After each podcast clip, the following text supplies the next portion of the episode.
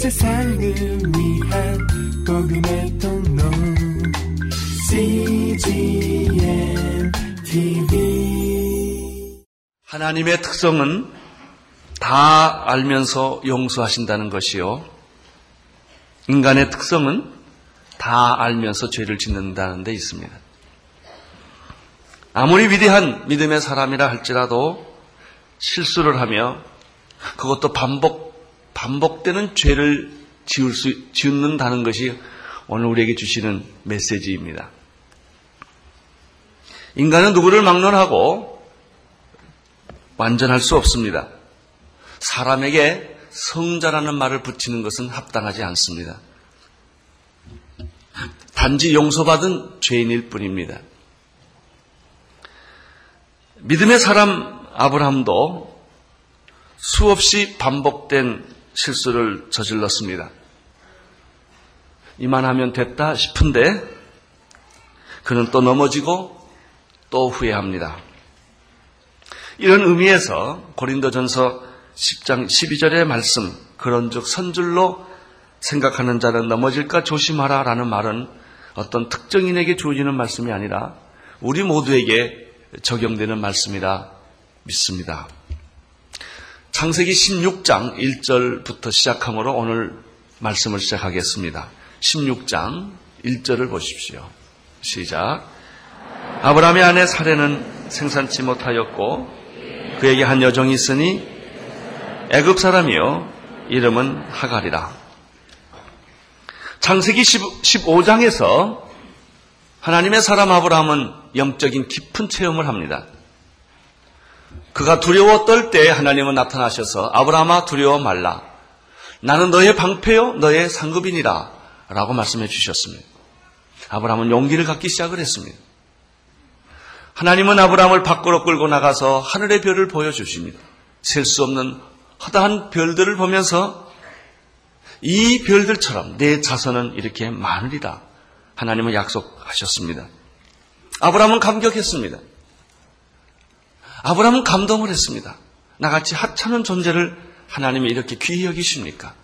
내가 하나님께 한 것은 배신밖에 없고 불신앙밖에 없는데 하나님은 아브라함을 끝까지 믿어주시고 격려해 주셨습니다.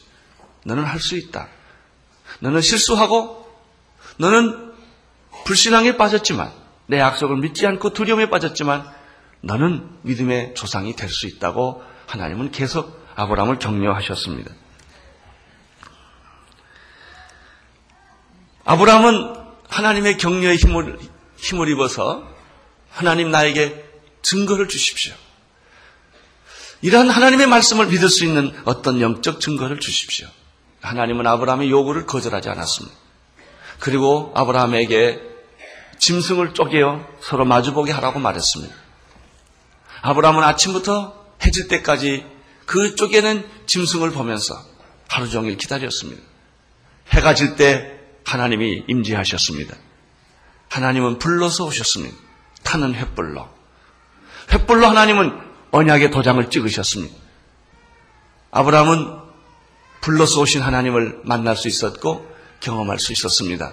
이것은 실로 깊은 영적인 경험이요 체험입니다. 아브라함의 믿음은 다시 회복되기 시작했고 살아나기 시작했습니다. 이 믿음을 보시고 하나님이 아브라함을 의로 여기셨다라고 말씀하셨죠. 우리가 마음이 답답하고 클클할 때 우리는 산으로 기도하러 갑니다. 금식도 하기도 하고 하나님께 매어 달리기도 합니다. 그렇게 하나님께 간절히 기도하면 하나님이 응답하십니다. 말씀도 들려주시고 환상도 보여주시고 격려도 해주시고 용기를 주십니다. 우리는 영적 체험을 안고 집으로 돌아옵니다. 집에 돌아오면 어떤 일이 생깁니까? 현실이 기다리고 있습니다. 산에서 기도했던 것과는 전혀 다른 신경질 나는 나로 하여금 산으로 가게 할 수밖에 없었던 그 현실은 그대로 기다리고 있습니다. 아브라함의 경우도 예, 예외는 아니었습니다. 그는 타는 횃불을 경험했고 하나님의 음성을 들었고 환상도 보았고 그는 충만한 상태로 집에 돌아와 보니 현실이 기다리고 있었습니다. 그 현실은 다름 아닌 그의 아내 사례였습니다. 사례의 현실은 무엇입니까? 16장 1절을 보시면 아브라함의 아내 사례는 생산치 못하였거라고 시작됩니다. 우리는 이 말씀 속에서 사례의 고민을 추측할 수가 있습니다. 건강은 육체는 늙어가고 아기 날 수 있는 확률은 없어지고 하나님의 약속은 있었고 아기는 없고 아, 이 사례는 속으로 두려워하기 시작했고 걱정하기 시작했고 불안하기 시작을 합니다. 여러분 아기를 못 낳는 사람이 사례뿐이겠습니까? 그러나 사례의 고민은 좀 특이한 데가 있습니다. 왜냐하면 그는 하나님의 약속을 받았기 때문에 내 자손을 자손으로 하여금 큰 민족을 이루어 주겠다고 약속을 했기 때문에 사례는 고민을 하게 된 것입니다. 과연 하나님은 살아계실까? 그분의 약속은 신실한가? 그분의 음성대로, 그분의 약속대로 과연 이 약속은 지켜질 것인가? 만약 지켜진다면 도대체 나에게 무슨 잘못과 허물이 있기에 나에게는 아기가 없다는 말인가? 이것이 사례의 현실적인 고민입니다. 이러한 좌절감은 사례에게 부정적인 생각과 인간적인 생각을 하게 합니다. 인간적인 생각이라고 하는 것은 굉장히 설득력이 있습니다. 왜냐하면 인간적이기 때문에 그렇습니다. 이성에 맞습니다. 내 형편에 맞습니다. 그리고 무엇보다 내 정서와 감정이 잘 맞아 들어가는 것이 인간적인 생각입니다. 그래서 우리는 힘들고 어렵고 실수를 할 때 이런 말을 합니다. 하나님도 내 입장이 돼보라고. 이런 말을 하는 것이 바로 그런 말입니다. 사람들이 쉽게 할 수 있는 것은 세속적인 방법입니다. 하나님의 뜻에 맞지는 않지만 모든 사람이 다 그렇게 해왔기 때문에 내가 그 세상적인 방법을 따라가는 것에 대해서 그렇게 죄책감을 사람들은 갖지 않습니다. 사례는 이렇게 생각했을 것입니다. 그래, 내가 이 나이에 이 육체적인 조건을 가지고 아기를 낳는다는 것은 불가능해. 내 몸적인 하갈이라는 여자를 통하여 자손을 번식하는 것이 더 현실적이고 더 현명한 일일 거야. 사례는 그렇게 생각하기 시작을 했습니다. 그러나 그것은 믿음의 생각이거나 하나님의 약속은 아닙니다. 단지 답답하니까 가진 사례의 인간적인 생각일 뿐입니다. 이러한 발상은 사례만 했던 것은 아닙니다. 아브라함도 똑같이 했습니다. 아브라함에게 아기가 없을 때 그는 하나님께 투정을 했습니다. 뭐 양자나 삼아서 약속의 자식을 삼지요. 하나님은 그 말에 대해서 정면으로 아브라함에게 그렇게 말합니다. 양자가 아니라 내 몸에서 태어날 씨야만 약속의 자녀다. 아브라함처럼 살해도 뭐 임신할 수 없으니까 내 몸종인 하갈을 하갈이라는 여자를 통해서 아기를 씨바지처럼 낳으면 되는 것이죠. 라고 사례는 생각하기 시작을 합니다. 2절을 보십시오. 2절. 시작. 사례가 아브라함에게 이르되 여호와께서 나의 생산을 허락치 아니하셨으니 원컨대 나의 여정과 동침하라. 내가 호크로 말미암아 자녀를 얻을까 하노라. 아, 아브라함이 사대의 말을 들으니라. 2절에 보면은 사라의 실수가 나옵니다. 그가 믿음의 생각을 하지 못했을 때 하나님의 약속을 계속 붙잡지 못했을 때 인간적인 생각을 합니다. 사라의 실수는 무엇입니까? 2절에 나오는 것처럼 자기가 임신하지 못한 것이 바로 하나님이 허락하지 않았기 때문이라고 단정한 데 있습니다. 사례가 아브라함에게 이르되 여호와께서 나의 생산을 허락하지 아니하셨으니 사례는 하나님의 뜻을 마음대로 자기가 결정을 했습니다. 내가 이렇게 아기를 못 낳는 걸 보니까 하나님이 못하게 하셨다는 것이에요. 사례는 피어리드를 찍었습니다. 하나님은 컴마를 찍습니다. 지금 아기가 없지만 이제 곧 생길 거예요. 그러나 사례는 아기가 없다. 하나님은 없다. 약속은 없다. 라고 자기가 마음대로 단정해버린 것입니다. 나는 여러분들이 여러분 마음대로 어렵고 힘들 때 단정하지 마십시오. 하나님은 이런 분이다. 하나님은 약속을 어기셨다. 이렇게 말하지 마십시오. 사례는 이런 실수를 저질렀습니다. 왜 하나님께서 아브라함과 사례에게 임신이 불가능한 나이까지 끌고 가신 다음에 아기를 주셨을까? 몇 가지 이유가 있습니다.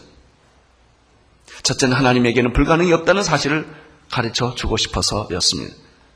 또 하나의 이유는 아브라함의 믿음을 테스트하기 위해서였습니다. 그가 정말 믿음의 조상이라고 한다면 이 정도까지는 가야 한다는 것입니다. 그것보다 더 중요한 것은 먼 훗날 동정녀에게서 메시아가 태어날 텐데 동정녀에서 메시아가 태어난다는 사실을 아무도 믿을 수가 없다는 것이죠. 지금과 같이. 그런 하나님의 아브라함에게 아기를 주심으로 말미암아 그런 놀라운 기적적인 일들이 일어날 수 있다는 구속사적인 하나님의 가르침이 여기에 있었던 것입니다. 여러분 무슨 일이든지 해석이 되지 않고 이해가 되지 않고 불가능해질 때 의심하거나 절망하거나 단정하지 마십시오. 그것으로 모든 것이 끝났다고 말하지 마십시오. 하나님의 역사는 컴마입니다.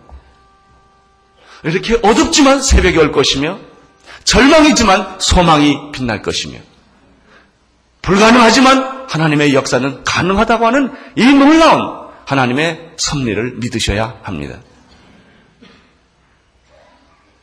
모든 일들이 불가능하고 어려워질 때 예수님께 찾아오십시오.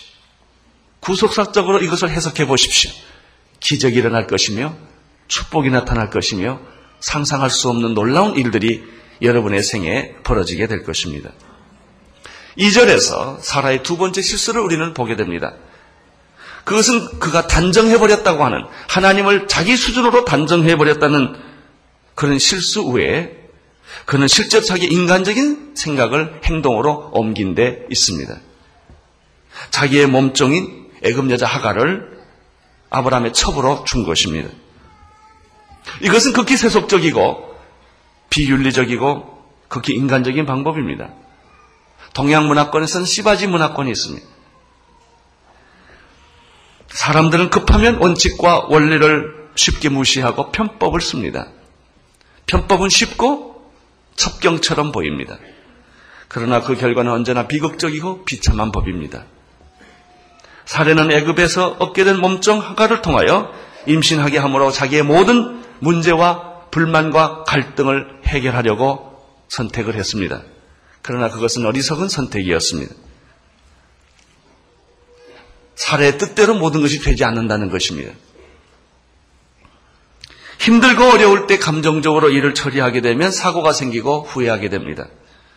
지금 사례는 극도로 불안했고 두려움이 사로잡혔고 우울증 증세까지 있었습니다. 그래서 사례가 지금 행동하는 모든 행동은 정상이 아닌 것입니다. 그리고 실수할 확률이 너무나 많은 것입니다. 판단력을 잃어버렸기 때문입니다. 여러분, 어려울 때일수록 마음을 곱게 쓰셔야 합니다. 사람이 급하고 어려워지면 마음을 곱게 않습니다. 사례의 실수 다음에 이어지는 것은 아브라함의 실수입니다. 사례가 고통과 극도로 불안한 상황 속에서 그가 내뱉었던 말은 믿음의 말이 아니었습니다. 그건 세상 사람들 쓰고 있는 방법이었고 그것은 극히 인간적인 제안이었습니다. 그러나 문제는 사례보다 아브라함에게 있습니다. 아브라함은 사례의 이 제안을 아무 생각 없이 비판 없이 수락했다고 하는 점입니다. 만약 그가 정말 믿음의 사람이었다고 한다면 사라의 제안을 그는 거부했어야 합니다. 왜 그렇습니까? 사라의 제안은 진실이 아니었기 때문에 그렇습니다. 그래, 내 몸종인 여자를 데리고 이 아기를 낳으시오. 라고 하는 사라의 마음은 사라의 진심이었을까요? 아니에요. 그것은 투정이었고, 그것은 갈등의 표현일 뿐이에요. 이때 아브라함은 이렇게 말했어야 돼요. 그가 정말 믿음의 사람이었다면, 여보, 당신이 오죽했으면 그런 말을 하겠어. 포기하지 마. 절대 그러면 안 돼. 하나님의 약속을 믿어. 그리고 기다리자고. 임신하지 못한 사라를 위로하고 격려하고 용기를 줬어야만 마땅합니다. 그것이 믿음의 사람이요. 그게 남자입니다. 사례는 사례의 그러한 갈등을 아브라함은 이해하지를 못하고 그냥 인간적으로 수락하고 만 것입니다. 여기서부터 비극의 씨앗은 시작됩니다. 3절을 보십시오. 시작. 아브라함의 아내 사례가 그 여종 애굽 사람 하가를 가져 그 남편 아브라함에게 첩으로 준 때는 아브라함이 가나안 땅에 거한 지 10년 후였더라. 아브라함이 믿음의 여행을 시작한 때가 75세였고 지금이 85세입니다. 이때 실수해서 아기를 낳게 되는데 이스마일인데 그때가 76세입니다. 10년의 세월이 지났다는 뜻은 무엇일까요? 10년의 세월이 지났지만 아브라함의 믿음은 성숙하지 않았고 완성되지 않았다는 것을 의미합니다. 그는 넘어지고 또 실수를 합니다. 여기서 배우는 것은 무엇입니까? 세월이 지나면 사람은 성숙해지는가? 나이가 들면 사람은 성숙해지는가? 아닙니다. 세상을 사는 요령만 배우고 테크닉만 발달될 뿐입니다. 나이가 들었다고 인간은 성숙해지지 않습니다. 100년이 지나면 인간은 성숙해질 것인가? 그렇지 않습니다. 인간은 역시 죄인이고 실수할 수밖에 없는 죄인이라는 사실을 깨달을 뿐입니다. 아브라함은 불행한 선택을 합니다. 그는 순식간에 믿음을 잃어버립니다. 사절을 보십시오. 시작. 아브라함이 하갈과 동침하였더니 하갈이 잉태하여 그가 자기의 잉태함을 깨닫고 그 여주인을 멸시한지라 불행한 선택은 불행한 씨앗을 낳게 됩니다. 아브라함과 하갈이 동침하게 되었고 쉽게 임신을 합니다. 사례는 그렇게 임신하고 싶었지만 임신되지 않았던 그 임신이 하갈의 경우는 그날로 됩니다. 임신을 알게 된, 임신한 것을 알게 된 하갈은 어떻게 변합니까? 그가 사례의 몸종이었지만 주인의 위치로 돌아가려고 합니다. 그것이 하갈이었고 그것이 모든 인간들의 속성입니다. 아기를 가졌다는 사실 때문에 그는 여주인 노릇을 하려고 하는 것입니다. 이것은 원래 사례가 의도했던 일은 아니었습니다. 사례는 단순히 하가를 임신의 도구로 씨바지로 쓰려고 했던 것입니다. 그러나 모든 것이 사례의 뜻대로 되지 않아요. 모든 것이 여러분의 뜻대로 안 됩니다. 인간적인 방법은 세속적인 방법은 처음에는 그럴듯해 보이지만은 시간이 갈수록 딜레마에 빠지고 비참해집니다. 그러나 반대로 하나님의 뜻은 처음은 어렵고 힘들지만 시간이 갈수록 하나님의 은혜와 축복을 경험하게 될 것입니다. 자신의 몸종이 주인 행세를 하려 할 때 사라의 감정은 어떻겠습니까? 우리는 사라 얼굴을 안 봐도 능히 짐작할 수 있어요. 분하고 원통하고 속이 뒤집어졌을 거예요. 살만한 의욕을 느끼지 못하고 뭐 이 사라는 있는 신경질을 다 냈을 거예요. 그 얘기가 5절에 있습니다. 5절 보십시오. 사례가 아브라함에게 이르되 나의 받은 욕을 당신이 받아야 옳도다. 내가 나의 여정을 당신 품에 두었건을 그가 자기의 잉태함을 깨닫고 나를 멸시하니 당신과 나 사이에 여호와께서 판단하시기를 원하노라. 여러분 사실 이 실수는 누가 저지른 것입니까? 사례가 저질렀습니다. 내 화는 누가 냅니까? 사례가 냅니다. 우리는 다음과 같은 말을 할 수가 있습니다. 실수한 사람이 화를 낸다. 죄를 지은 사람이 큰 소리 친다는 거예요. 실수는 사례가 했어요. 그러나 그 책임을 아브라함에게 다 뒤집어 씌우는 거예요.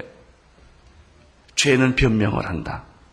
죄는 책임 전가를 한다. 하는 사실입니다. 그러한 예는 아담에게서 찾아볼 수 있습니다. 아담이 선악과를 따먹었습니다. 하나님이 찾아왔습니다. 누가 너에게 선악과를 먹으라고 했느냐? 그때 아담이 내가 선악과를 따먹었습니다라고 말했으면 좋았을 걸 그는 변명하기 시작합니다. 당신이 준 그 여자가 나에게 선악과를 몇 개 함으로 내가 먹었습니다. 선악과를 먹은 것은 사실이지만 그 선악과를 먹게 한 것은 여자가 했다는 거예요. 변명하고 책임 전가합니다. 아니 그 여자가 한 것이 아니라 내가 언제 여자 달라고 그랬습니까? 하나님이 여자 주지 않았습니까? 책임은 하나님께 있다는 것이죠. 이것이 죄의 독특한 현상입니다. 책임 전가합니다. 그렇습니다. 어떤, 어떤 사람이 도덕질을 했습니다. 아니, 오늘 우리 사회에 도덕질 않고 살 수 있느냐? 그는 그렇게 말합니다. 자기가 도덕질하고 거짓말하고 사기치는 것을 그렇게 말합니다. 어떤 사람은 술을 먹습니다. 그리고 이렇게 시를 씁니다. 우리 사회는 나를 술 먹게 한다. 그렇습니까? 아닙니다. 그것은 책임 전가입니다.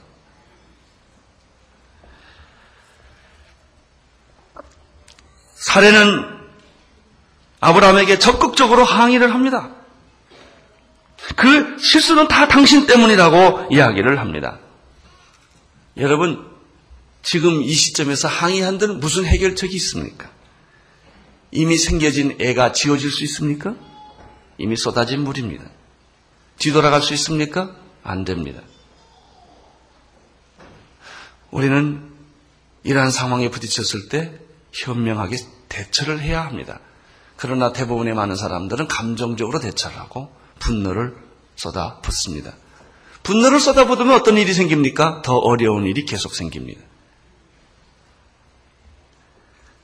가장 지혜로운 것 같아도 결과적으로 보면 미련한 짓을 한 것이고 제일 빠른 길을 선택한 것처럼 보였을지라도 막상 가보니까 자기가 제일 늦었다는 것입니다. 6절을 보십시오. 6절. 시작. 아브라함이 사라에게 이르되 그대의 여정은 그대의 수정에 있으니 그대의 눈에 좋을 대로 그에게 행하라 하매 사례가 하갈을 학대하였더니 하갈이 사례의 앞에서 도망하였더라. 아브라함은 사례의 거친 항의와 요구를 거절할 수가 없었습니다. 그래서 아브라함은 사례에게 이렇게 말합니다. 그대의 눈에 좋을 대로 그 여자에게 행하라. 이것이 아브라함이 행했던 두 번째 실수입니다. 아브라함은 그렇게 해서는 안 됩니다. 사례가 하가를 몸종으로 줄 때 거절했어야 합니다.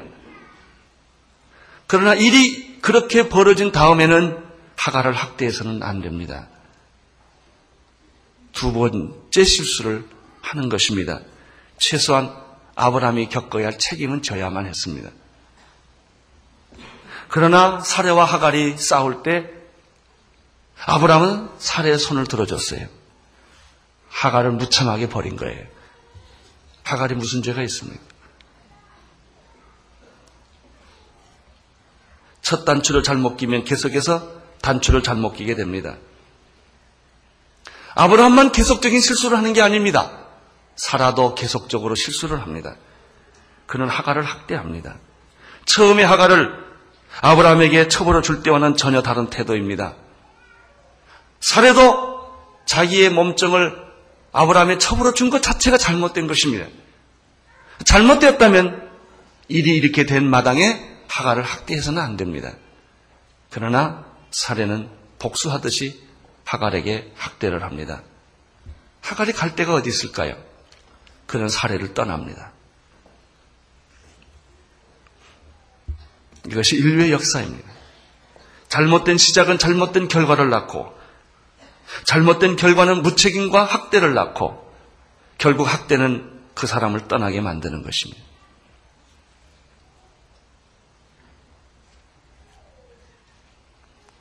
하나님 없는 세상은 바로 도망가는 사람들만 꽉 차 있는 세상입니다. Running Away Society입니다. 우리가 살고 있는 이 세상은 끊임없이 도피하는 사람들로 가득 찬 세상입니다. 아내는 학대하는 남편으로부터 도망가고 자식은 일만 하고 성공만 하는 사랑 없는 부모로부터 도망가는 것이며 학생은 실력 없는 선생으로부터 도망가는 것이며 노동자, 노동자는 착취하는 주인으로부터 도망가는 것이며 백성은 독재하는 정치가로부터 도망가는 것입니다. 우리는 이 세상에 나가서 아무나 붙잡고 당신은 어디서부터 왔습니까? 라고 물으면 나는 도망가고 있습니다. 어디로 가십니까? 정처 없이 갑니다. 여러분, 이 세상의 모든 사람들이 다 피해가고 다 도망가고 있을 뿐이에요. 이것이 오늘 1절부터 6절까지 주어진 메시지의 전부입니다. 우리가 여기서 배우는 교훈이 있습니다. 첫째는 사람은 누구든지 실수하는 존재라는 것입니다. 의인은 없다는 것입니다. 로마서 3장 10절 이하에 보면 기록한 바 의인은 없나니 하나도 없으며 깨닫는 자도 없고 하나님을 찾는 자도 없고 다 치우쳐 한 가지로 무익하게 되고 선을 행하는 자도 없나니 하나도 없도다. 저희의 목구멍은 열린 무덤이요 그 혀로는 속임을 베풀며 그 입술에는 악독이 가득하고 그 발은 피 흘린 데 빠른지라 파멸과 고생이 그 길에 있어 평강의 길을 알지 못하였고 저희 눈앞에 하나님을 두려함이 없느니라 함과 같으니라. 아무리 믿음의 사람이라 할지라도 인간은 그의 죄의 범성 때문에 어쩔 수 없이 넘어지고 실수하는 존재라는 사실을 우리는 인정해야 합니다. 하나님의 값없는 은혜가 아니면 아무 누구도 바로 설 수가 없습니다. 우리가 믿음의 경주를 끝까지 다 할 수 있는 까닭은 우리가 실수하지 않았고 우리가 완전했기 때문이 아니라 실수도 했고 넘어졌고 부족했지만 하나님이 우리를 붙잡아 주셨기 때문에 하나님이 아브라함이 믿음이 있어서 믿음의 조상을 삼은 것이 아니라 그의 행동이 의로워서가 아니라 그가 실수 없었던 사람이 아니라 이렇게 형편없는 그리고 결정적인 실수를 했음에도 불구하고 하나님은 아브라함을 버리지 아니하시고 끝까지 믿음의 사람으로 세워 주셨다는 데 있습니다. 이것이 은혜입니다. 은혜의 보좌 앞에 우리는 나가야 합니다.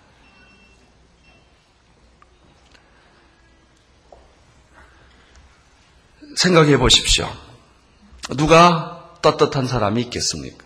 믿음의 사람도 실수를 한다. 그러나 하나님은 그를 다시 붙들어 주시고 세워 주셨다는 것입니다. 사랑하는 성도 여러분,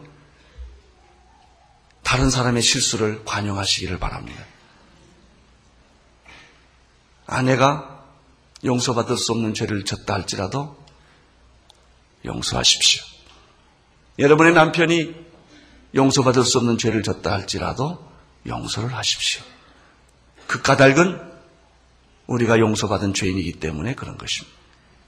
아브라함의 실수가 있었지만 하나님은 그를 도중에 포기시키지 아니하고 믿음의 조상으로 계속 끌고 갔기 때문에 그렇습니다. 사도 바울은 자기가 하나님 앞에 설 수 있었던 이유를 이렇게 설명합니다. 나의 나 된 것은 하나님의 은혜였다. 나는 나의 연약함을 자랑한다.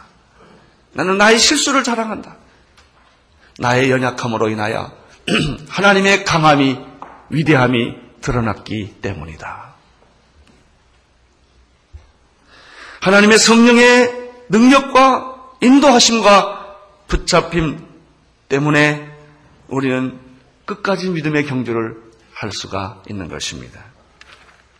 신실하신 하나님, 용서하신 하나님, 끝까지 기다려주시고 죄 안 짓는 사람처럼 다시 만나주시는 그 하나님을 바라보십시오. 두 번째 오늘 메시지를 통하여 우리가 배우는 사실 또 하나는 무엇입니까? 우리가 어렵고 힘들고 고통스러울 때 인간적인 방법을 선택해서는 안 된다는 메시지가 여기 있습니다.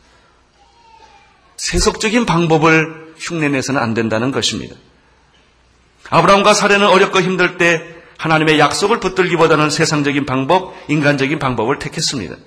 아브라함은 양자를 얻어서 자녀로 삼으로 했고 사례는 몸정을 시켜서 아기를 얻으려고 했습니다.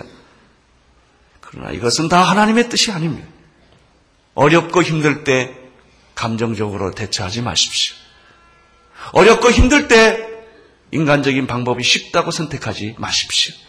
그냥 고난을 겪으십시오. 고통을 그냥 당하십시오. 신앙의 위기는 한 번로 끝나지 않습니다. 계속 옵니다. 고통도 계속 옵니다. 하나님의 약속을 계속 믿고 나갈 것인가 아니면 인간적인 방법을 택해서 쉽게 갈 것인가 라는 두 가지 싸움은 우리 생애에 계속되는 것입니다. 그럴 때마다 어려운 길을 택하십시오. 좁은 길을 택하십시오. 고통의 길이지만 하나님의 뜻을 택하십시오. 그것만이 여러분이 살 수 있는 길입니다. 예수님도 이런 유혹을 수없이 받았습니다. 금식했을 때 돌멩이를 가지고 떡을 만들라는 유혹도 받았고 성전 꼭대기에서 멋있게 뛰어내리면 천사가 받아줄 거라는 그런 유혹도 받았고 내게 절하면 이 세상의 모든 권세와 부귀를 다 내 손에 주겠다는 유혹도 예수님은 받았지만 그때 그때마다 예수님은 말씀으로 거절했습니다.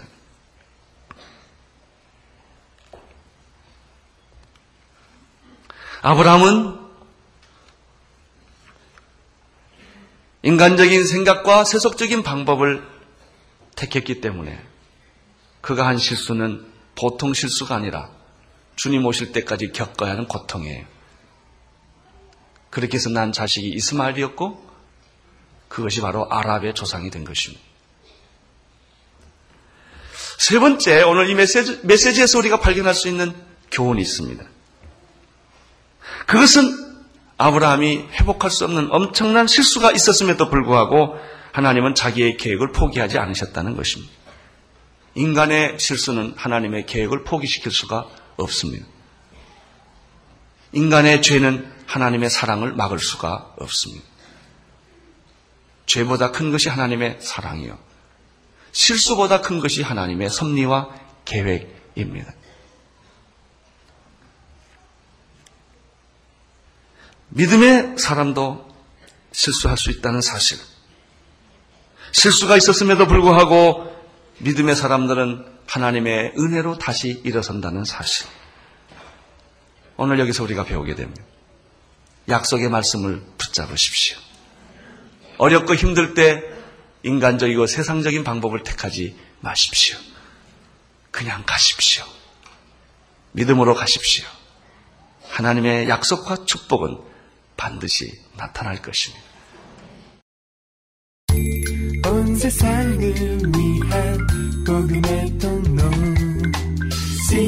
TMTV.